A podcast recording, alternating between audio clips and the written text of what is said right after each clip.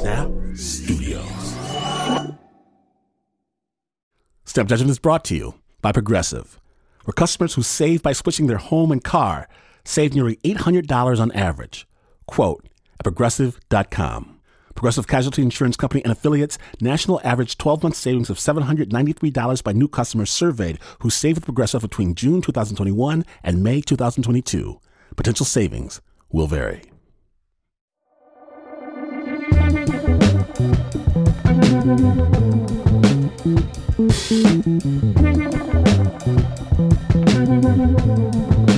First of all, you have to understand I tell him not to do it. I tell him why not to do it. My little brother is hard headed. Nine years old, gets in his little head. He's gonna take his little money from cutting people's lawns, from weeding Miss Chalmers' garden. He's gonna not get the candy, not get comic books. He's gonna be a good little saver. Instead, he's gonna buy an aquarium. Now, I'm 13 years old, so I see the future writ large, clear as day. Don't do it. He does it. Purchases this huge aquarium with lights, filters, plants, rocks, all the fixings. And every couple of weeks, we can convince my parents to take him to the aquarium supply store. He buys fish for his brand new tank. First, the zebra danios, then the bettas, the mollies, the damselfish, tetras, angelfish, firemouths. And before you know it, the tank is beautiful.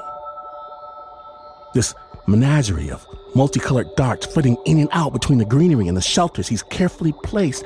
My brother never takes care of anything. He takes care of this. And he's a natural. It sounds crazy, but each individual fish has their own personality. One of the bettas, Sanford, will even let him gently stroke their underbelly like he's petting a dog. It's cool. Then, the entirely predictable thing happens. Pops tells us, We're moving next week to a new house, a new school on the other side of the state. Of course, we are. We move every single year.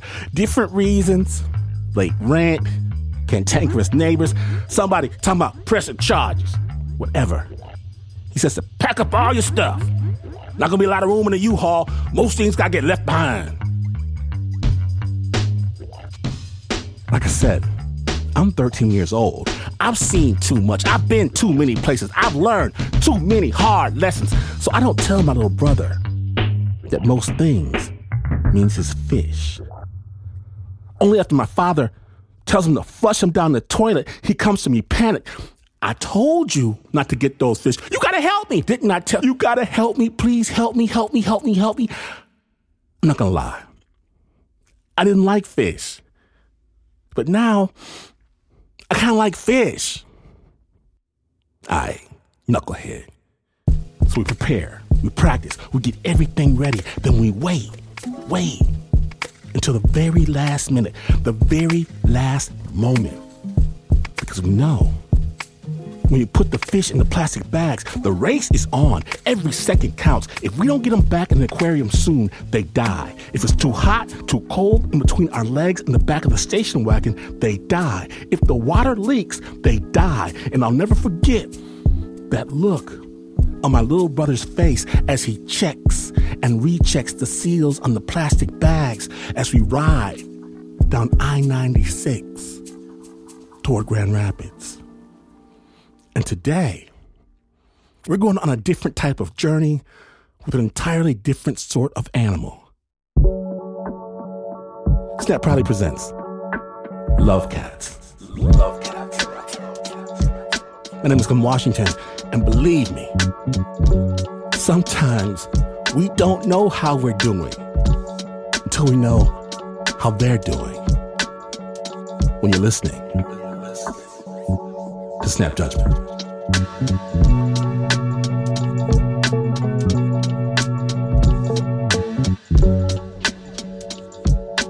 Now, Rasha Elass, she knows the road. She grew up in multiple countries, spent her 20s and 30s reporting on events around the world. And this piece contains some graphic imagery and description of wartime violence because by 2010, Rasha was covering religious affairs in the Middle East. But she began looking for something deeper than a story. So she left her full time job to freelance in Damascus, Syria, where she was born. Snap judgment.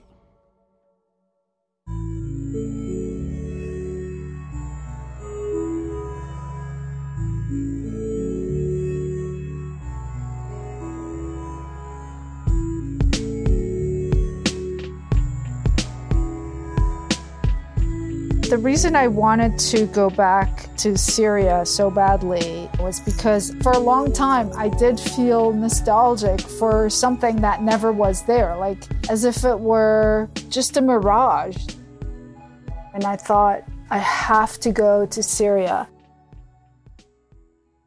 This was the country that, for my entire life, I felt I needed to connect with, to understand I had always felt some sense of belonging, but I wanted to cement that belonging, even if it was an illusion. I mean, maybe all our sense of belonging is an illusion.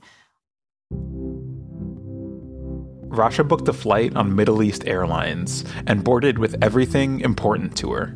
When we boarded the flight, Gremlin kept pushing with her head, the zipper popped, and she climbed onto my stomach and just stayed there. And I could feel her belly against mine, like completely frozen, her paws hugging me, and her, her nails going through my sweater. And then suddenly, the one flight attendant just stopped in her tracks and was like, Is that a cat? And I'm like, Yeah, sorry, she's scared. Rasha's travel companions were two kittens. She had adopted them a few months earlier. When I first saw them, I thought they were hilariously cute, just so adorable, but I did not want to take on any responsibility. I didn't want any pets.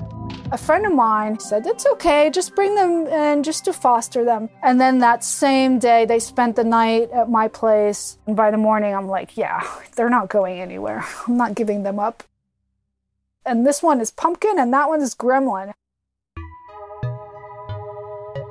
Gremlin resembled the gremlins that I recall from the movie Gremlins before they hatch into monsters. Fuzzy and gray with huge blue eyes and just funny looking.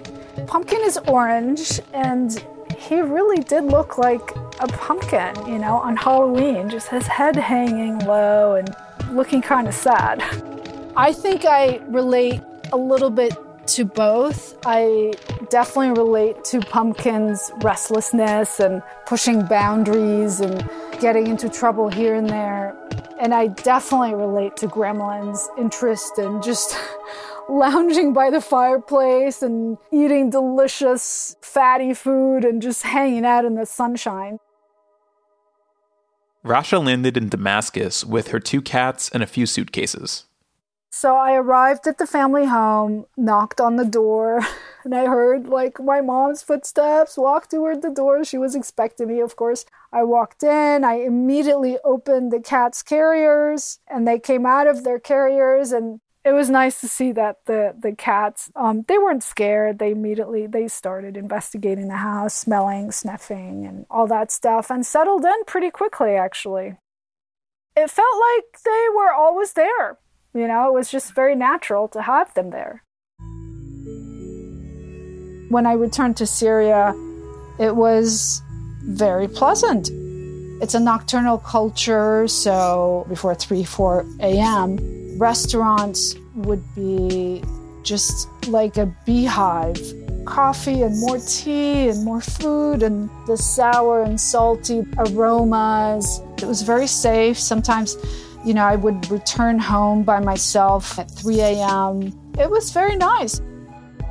On the surface, Damascus was treating Rasha well. The parties were lively, her friends and family were close, but there was a feeling she couldn't quite shake.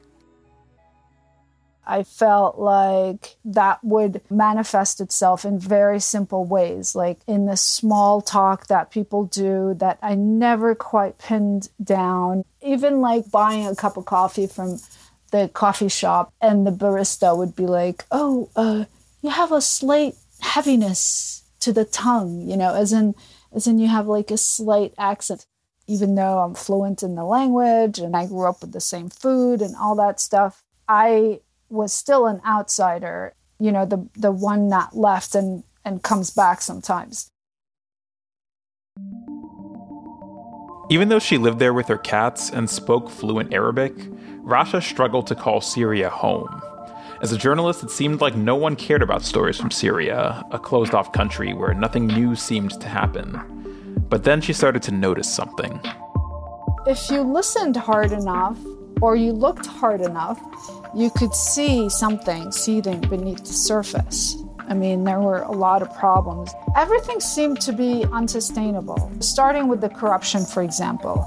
Uh, simple things like the cop might pull you over for running a red light, but immediately you just tip him and he'd let you go you know, the authorities coming in and demanding bribes in return for not evicting you. You know, and the same like with education, all my cousins, you know, they had to bribe college professors, pay them extra so that they would help them pass the exams. So these things were just everywhere and, and they were very frustrating because you could see where disaster could potentially explode.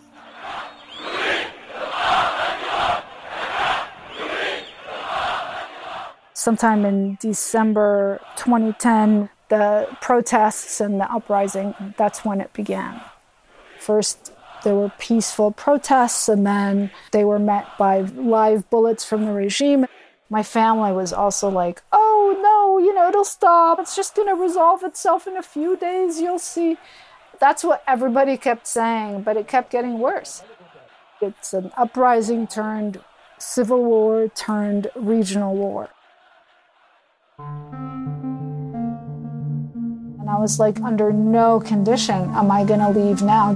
Because international media had very limited access inside Syria. And so the reports would come out like 300 people were slaughtered overnight in a village, but we could not independently verify it. This disclaimer to me was so upsetting. And actually, many times it was the reason I risked my own life just so I could say in my report that this is verified, that this is indeed what happened.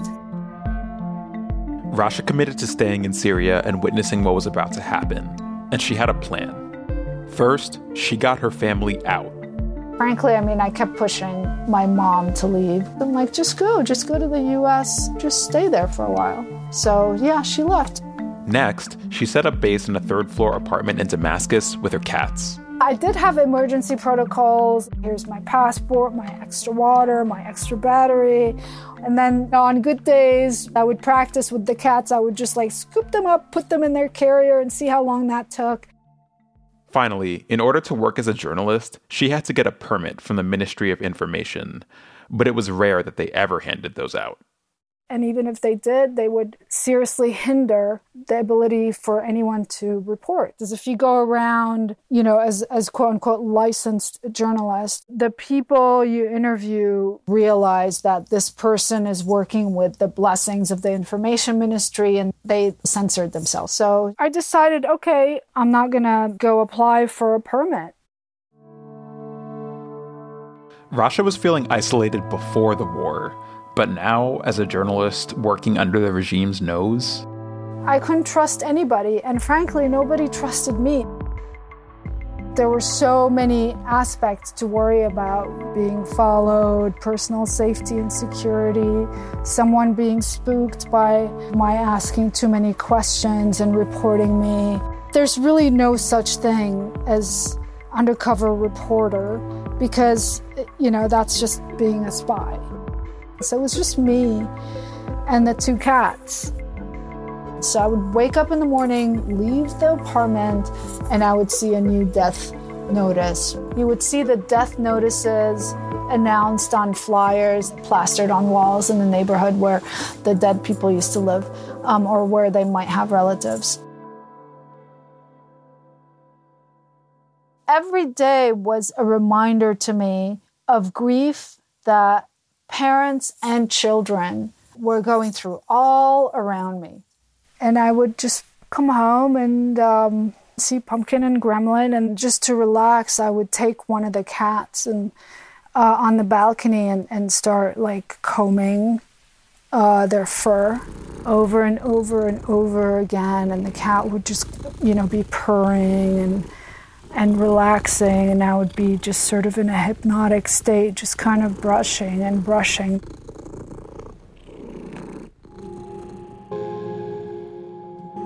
Rasha snuck in and out of regime and rebel controlled areas, watching the clothing she wore and who she talked to. At home, the phone barely rang anymore, and when the power was cut, she and the cats were left alone in the dark with the sounds of war. We heard a whistle. The cats, they seemed to hear the whistle before I heard it, and they looked in the same direction and ran off to hide someplace. My brain actually processed the reaction of the cat before processing what the sound was about. The whistle is like building. It came from one side, went over the building, and then a blast on the other side of the building where my living room overlooked. The whole apartment shook. And then all, all I could think was basically seek lower ground or risk death. No time to look for the cats. I mean, it was instinct you know, the cat's instinct was was to just scramble and hide, and my instinct was to seek lower ground because I felt so vulnerable and exposed on the third floor. So I'm going down the stairs, and there's another missile coming, you know, another whistle, another blast. And I remember skipping over um, steps as I was you know, running down the stairs. And again, my brain is like lower ground or risk death, lower ground or risk death. That's all that was going through my brain. At the ground level, the street level, I saw one of my neighbors, and she was just sort of hypnotized, standing by the lobby door. She's like, My kids, my kids, they, they should be on their way home from school. My kids, my kids. And I'm like, they're fine. I'm sure school is in lockdown. Of course, I didn't know that. It didn't matter. I just, all, all I knew was she had to come down to the basement with me. I grabbed her hand and then another blast and then she pulled away and she's like no my kids my kids and then i pull her back. And finally we're both in basement level Most apartment buildings in Damascus, they don't have bunkers or anything like that. And the basement floor is usually someone's home. And this was someone's home, and there were a few other neighbors there already. And um, that's where we stayed, waiting out the attack to end. I remember just being quiet and hearing the people around me breathing and listening really, really intently. Is there another whistle? Is there another projectile flying toward us? I start thinking about the cats in the midst of, of fire and, and the high heat. And of course, I was feeling tormented.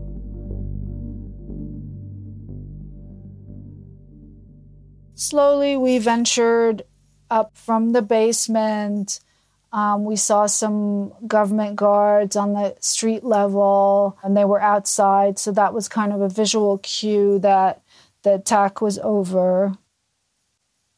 So I went upstairs and I opened the door. Immediate, like visual scan, everything is in its rightful place. Okay, thank God, thank God. And then pumpkin, gremlin. Where are they? Where are they? Pumpkin, gremlin the minute I saw them, it was just relief. And it was like, ah, I knew it. I knew it. I had convinced myself that they would sort of know where to hide and survive a mortar attack. That's what kept me calm.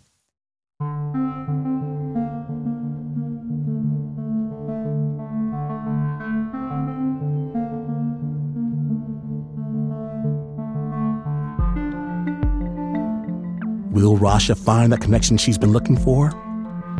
Or will the mirage of her home country finally disappear into the fog of war? Stay tuned.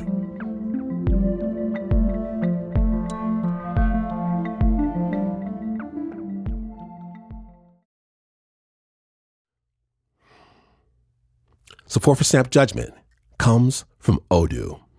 What is Odoo? Well, Odoo is an all in one management software with apps for every business need. Odoo has apps for CRM, accounting, sales, HR, inventory, manufacturing, and everything in between.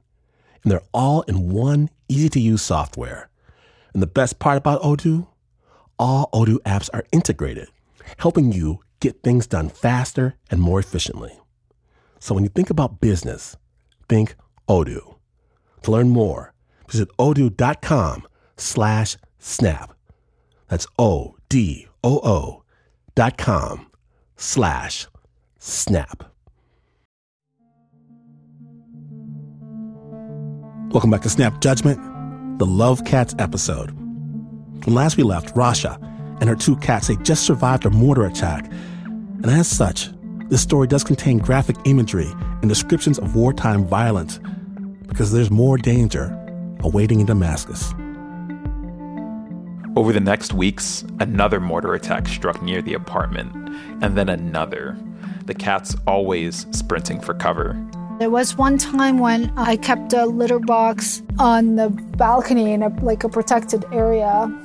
And one time Gremlin was using the litter box, and then boom, there was a blast while she was doing her business. And poor thing, she jumped high in the air and scrambled. And then she stopped using that litter box.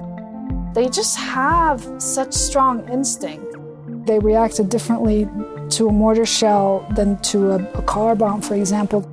Before I heard anything, I would notice both of them would crouch low and then like start moving kind of slowly but quickly with their tail being really heavy dragging behind them on the floor and like as my brain is processing that visual that's when I would usually hear the boom of a car bomb. And I got to a point where I learned to watch their reaction to help me ascertain whether the blast we had just heard was more likely a car bomb or uh, a mortar shell that, that exploded.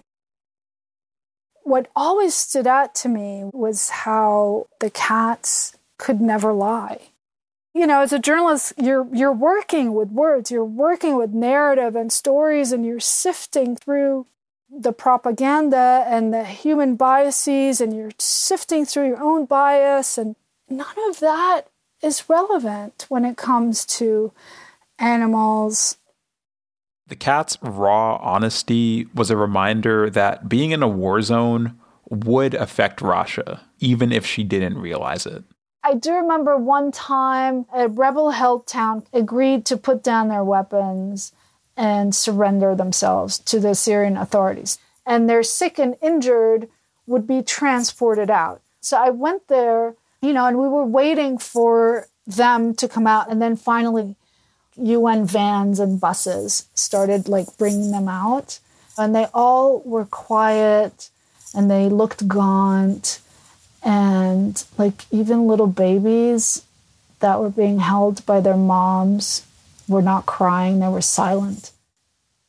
And I remember this one man was transferred out on a in a medical van and then he was unloaded from the van uh, on a gurney and and his leg was straight up in the air like it was stuck in that position and I, I looked and I just felt hot tears on my face before I realized I was crying.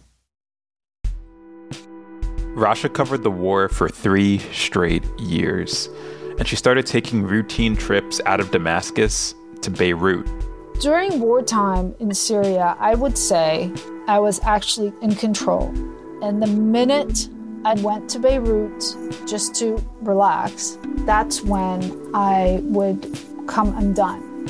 Rasha usually left the cats in Damascus, but one day while packing for her usual trip to Beirut, she decided to do something different.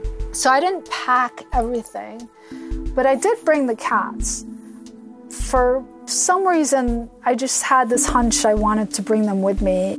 Usually, they like to um, sit in the passenger seat. So, at every checkpoint, you go through the same um, routine ID check, car check, car search. They bang on your trunk to open the trunk for searching. They just open the doors of your car and, you know, like shove themselves in the car to, you know, look under the seat and whatnot, you know, and then like someone would do that and he'd just be startled at the cats, you know, they'd be sitting there um, and they'd be looking at him and he'd be looking at them. And I remember one young conscript, and he's like, What are those? And I'm like, They're cats. And, and he's like, Not like the cats in my village. they kind of would soften all this edginess at the checkpoints on the way to the border. So, a couple of days after we arrived safely in Beirut, as I was sort of starting to recalibrate and plan my return and plan more stories to cover back in Syria, I received a phone call uh, from a friend in Damascus advising me not to return. Don't come back. There are people asking after you. Had I been, quote unquote, caught doing, you know, reporting without a license. That's reason to detain, arrest, torture, disappear someone for sure. I accepted it was time to stop reporting on war. I did not want to take the risk that my mom would endure getting that call. The call in the middle of the night or a knock on the door during dinner. That's just not fair to her. I was telling loved ones back in Syria that I was not returning to Damascus, then they would be like, please pack me into a suitcase and take me with you. I wish I were your cat. They wrap it in humor, but it's heart wrenching. I mean, th- these are relatives, you know, uncles and aunts and, and cousins. And I mean, they envy the cat, and the cat is in a very enviable position. Rasha told Pumpkin and Gremlin that they weren't going back to the war or the family home or the homeland she had tried so hard to connect with. They were flying to the United States.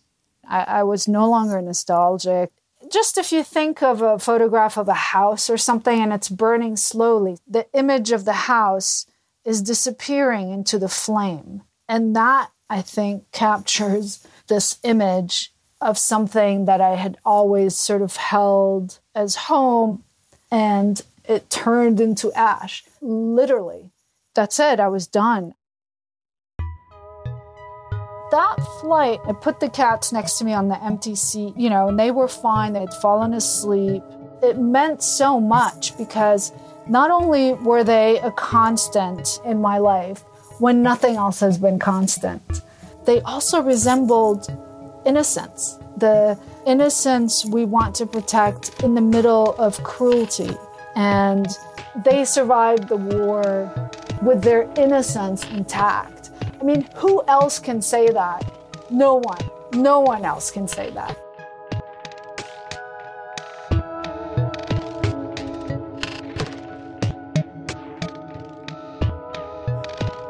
Now, that's the end, right? Rasha gets to the United States. All's well that ends well. Pumpkin and Gremlin curl up while she types away at a keyboard in Washington, D.C., and continues to cover stories in the Middle East to this very day. But then came the pandemic, and with it, the ultimate distraction Zoom. Uh, that morning, I also happened to be on a meeting for work on Zoom, and I got distracted. And then you know, I checked where Pumpkin was and I couldn't find him. I couldn't find him anywhere in the house and I couldn't find him in the yard. So when, when I realized that Pumpkin was missing, my mind was frantic and I started imagining him being run over by a car or being stolen, you know, because, I mean, people steal good looking pets all the time. Let's just stop right there and hear that again. People steal good looking pets all the time. And Pumpkin is all kinds of handsome. So I started looking for him. I, well, I went out, you know, I was disheveled and shoes on backwards or something, and just kind of very frantic. Excuse me, excuse me, have you seen a orange fluffy cat? Like, no, sorry, good luck, we'll keep an eye. And I went into the back alley behind my house, and I had one of his like uh, food cans and just tapping on a can. And I would sort of call his name, Pumpkin, Kino. It was so engrossed in my own frantic search for Pumpkin and all the thoughts and emotions that were involved in that search. It wasn't just that the cat went missing, oh no. It was more like after all that, after all that we've been through, surviving everything, this is it? This would be the end? Just like that? And then finally I looked and, and there's a neighbor of mine and he's like, Excuse me, are you looking for a cat? And I'm like, Yeah, uh, uh, yeah, there's a cat next here in the yard next to ours. Well, is he is it is he orange? Is he fluffy? Yeah, he's orange and fluffy. He's complaining. And um, indeed, Pumpkin was right there in the yard next to theirs. And then I like coached him, like, yeah, jump here, jump here, jump here. And then I grabbed him from on top of the fence and literally like took him home. it was such a relief. It, it just felt like being whole again, like everything is fine again. You know, anywhere anywhere I found myself in my life, it was very much a temporary place. That was my normal, was everything is temporary. After the move, I wanted something constant, something familiar. And um, Pumpkin and Gremlin were this constant. And there is something beautiful and constant about having your animals nearby. But please, understand, please, if there's one thing you can take away from this, people steal good looking pets all the time. Do not leave your furry friends unattended. Thanks to Rasha again for sharing this story, and a reminder, of course, that dogs are better than cats. Rasha's career as a journalist is still going strong. She's the editorial director at New Lines magazine, where she first shared this story. And she's working on a memoir about her childhood and reporting days in Syria. Follow what she's working on next at rashaelass.com or snapjudgment.org. The original score for that story is by Renzo Gorrio. It's produced by David Exume.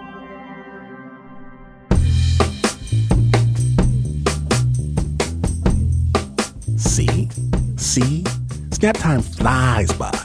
If you want your time to fly by doing chores, long drives, carpool with that Tom from down the street, stupid Tom, I've got the solution at hand.